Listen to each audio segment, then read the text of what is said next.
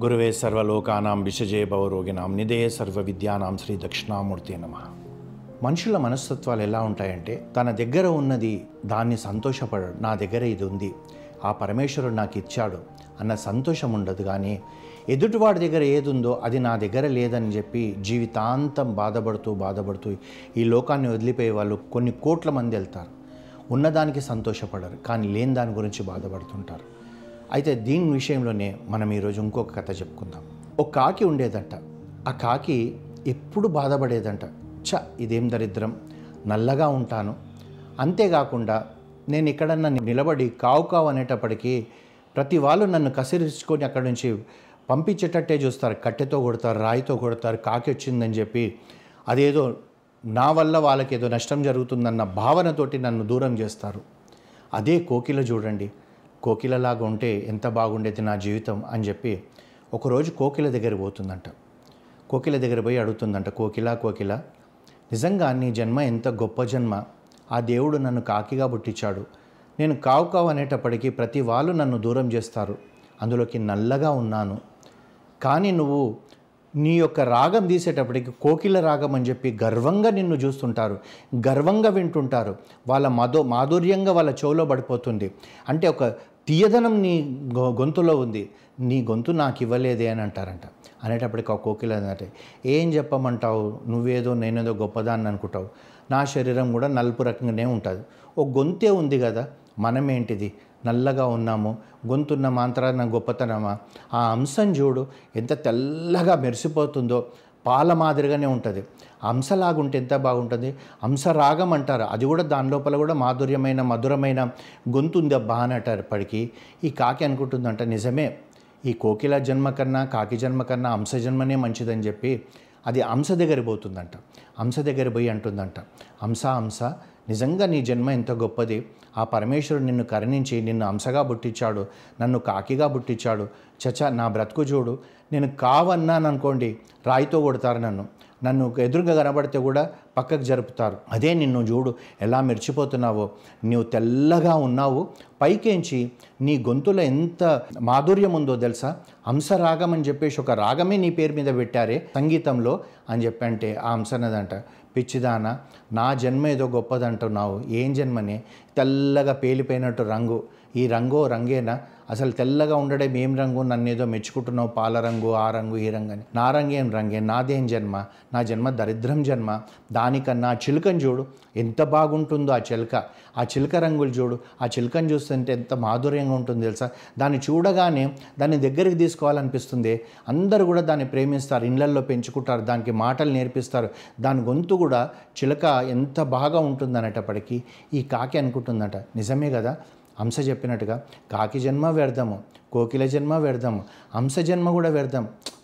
చిలకలాగా ఉండడమే బాగుంటుందని చెప్పేసి ఆ చిలక దగ్గరికి వెళ్ళి అంటుందంట. చిలక చిలక నేను చాలా బాధలో ఉన్నానంటే ఎందుకు ఏమైందంటే ఏంటి నా జన్మ నల్లగా ఉన్నాను? నేను ఏదన్నా నోరు తెరిచేటప్పటికీ ఎవ్వరు కూడా నన్ను దాన్ని దగ్గర తీసుకోరు. అదే నిన్ను చూడు. చిలకగా నువ్వు ఎంత బాగున్నావో ఎన్ని రంగులు ఈ రంగులు చూస్తుంటేనే ఎంత గొప్పగా ఉంది తెలుసా? అసలు నువ్వు పలుకులే చిలక పలుకులు అంటారు. ఆ పలుకులు వింటుంటేనే నిజంగా ఎంత బాగుందో అనేటప్పటికీ ఆ చిలక అన్నదంట. ఓసి పిచ్చిదానా నా జన్మ ఏం జన్మనే? అసలు ఏంటిది నా జన్మ? నా నా ఒంటిపైన రంగులు ఉన్నాయి కానీ నేను ఎవరికన్నా చూపెట్టుకోగలుగుతానా? నా జన్మ వ్యర్థమే. ఆ నెమలిని చూడు. దానికి ఎన్ని రంగులు? అది పురివిప్పి నాట్యం ఆడుతుంటే అందరూ కూడా అక్కడ నిలబడి చూస్తుంటారు.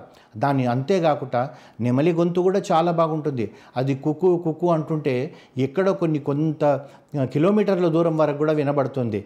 అప్పుడే అనుకుంటారు అక్కడెక్కడో నెమలి ఉన్నట్టుందండి. ఆ గొంతు చూడండి ఎంత బాగుందనుకుంటారు. మనది ఎంతసేపే మన గొంతు నాలుగు అడుగులు వేస్తే కూడా ఎవరికి వినబడదు. నెమలి జన్మనే గొప్ప అనుకున్నారట.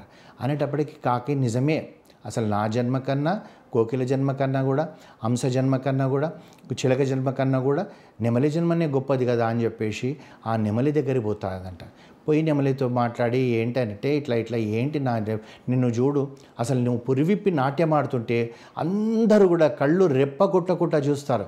నిన్ను చూసినట్టుగా ఎవరైనా చూస్తారా? అసలు నీ యొక్క గొంతు చూడు నువ్వు చూడు అనేటప్పటికీ ఆ నెమలి అన్నదంట. పిచ్చిదానా నా జన్మ ఒక జన్మనేనా? అనేటప్పటికి ఎందుకు ఏమైందంటారు? అందరూ చూస్తారు చూస్తారే నన్ను ఈ బోన్లో పెట్టి చూస్తారు ఈ పంజరంలో పెట్టి చూస్తారు. అదే కాకి జన్మ ఎంత గొప్పది అది ఎక్కడికంటే అక్కడ ఎగిరిపోతుంది. నేను అలా ఎగిరిపోగలుగుతానా? నేను ఎగిరిపోతుంటే నన్ను పట్టుకొని మళ్ళా పట్టిస్తారు. కాకి చూడు సర్వస్వేచ్ఛతోటి తిరుగుతుంటుంది అన్నారట అనేటప్పటికీ ఇప్పుడు కాకికి అనుమానం వస్తుంది. ఇవన్నిటికన్నా నేను గొప్పదా? నాకన్నా ఇవి గొప్పదా? అంటే ప్రతి వ్యక్తిలో ఒక గొప్పతనం ఉంది. కానీ ఆ గొప్పతనాన్ని తాను గుర్తించకుండా ఎదుటి గొప్పతనమే గొప్పదని అనుకుంటున్నాడు. అంటే మీరు చూడండి ఆఖరిని వచ్చేటప్పటికి నెమలు ఏమంటుంది? కాకి జన్మనే గొప్పదంటుంది. కాకి ఏమనుకుంటుంది? నా దగ్గర లే ఇవి లేవనుకుంటుంది. ఇవి ఉంటే బాగుంటుంది అనుకుంటుంది కానీ నెమలేమంటుంది ఇవన్నీ ఉన్నా కానీ నాకు స్వేచ్ఛ అనేది లేదు. కాకి అయితే చూడు ఎక్కడ అంటే అక్కడ వెళ్ళిపోగలుగుతుంది. ఎక్కడ అంటే అక్కడ వాలగలుగుతుంది అంటుంది. అంటే భగవంతుడు మనందరికీ కూడా అండి ప్రతి వ్యక్తిలో ఒక గొప్పతనం ఉంటుంది. అది గొప్పతనము అంత నూరు శాతం ఉంటుందని అనుకోకూడదు. అంటే అతని లోపల కూడా ఏదో ఒక లోటు ఉంటుంది. ఆ లోటును మనం తెలుసుకొని మన యొక్క గొప్పతనాన్ని మనం ముందర పెట్టుకొని మనం ముందుకెళ్తే మనకు విజయం లభిస్తుంది. ఆ కాకి అనుకుందనుకోండి నాకున్నంత స్వేచ్ఛ మీకు లేదని ఆ నలుగురికి చెప్తే తాను ఎంత గర్వంగా ఉండేది? నాకు ఏది లేదు లేదు లేదనుకుంటూ వెళ్ళేటప్పటికీ ప్రతి వాళ్ళు కూడా లేదన్నారు. కాకి లేదన్నది కోకిల లేదన్నది హంస లేదన్నది చిలక లేదన్నది నెమలి లేదన్నది. అంటే ఈశ్వర సృష్టిలో లేనిదంటూ ఏముండదు. అందరికీ అన్నీ ఇస్తాడు. కానీ మనలో ఉన్నదాన్ని మనం దాన్ని ఇంకా గొప్పగా పెంచుకోవాలంటే మనం ఎప్పుడు చేయాల్సిందంతా కూడా ఒకటేంటంటే నా దగ్గర ఇది ఉంది.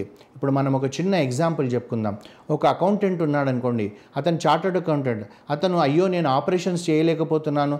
నేను కంట ఆపరేషన్ చేయలేకపోతున్నాను. ఆ డాక్టర్ వృత్తి గొప్పదనుకుంటే ఆ డాక్టర్ ఏమనుకుంటాడు? ఇరవై నాలుగు గంటలు నేను పేషెంట్ల పక్కనే ఉండాలి. ఎంత వాసన చూస్తుండాలి. నాకు ఒక ఒక సమయం అంటూ లేకుండా ఉన్నది. ఎప్పుడు ఫోన్ చేస్తే అప్పుడు నేను రోగి దగ్గర పోవాలి.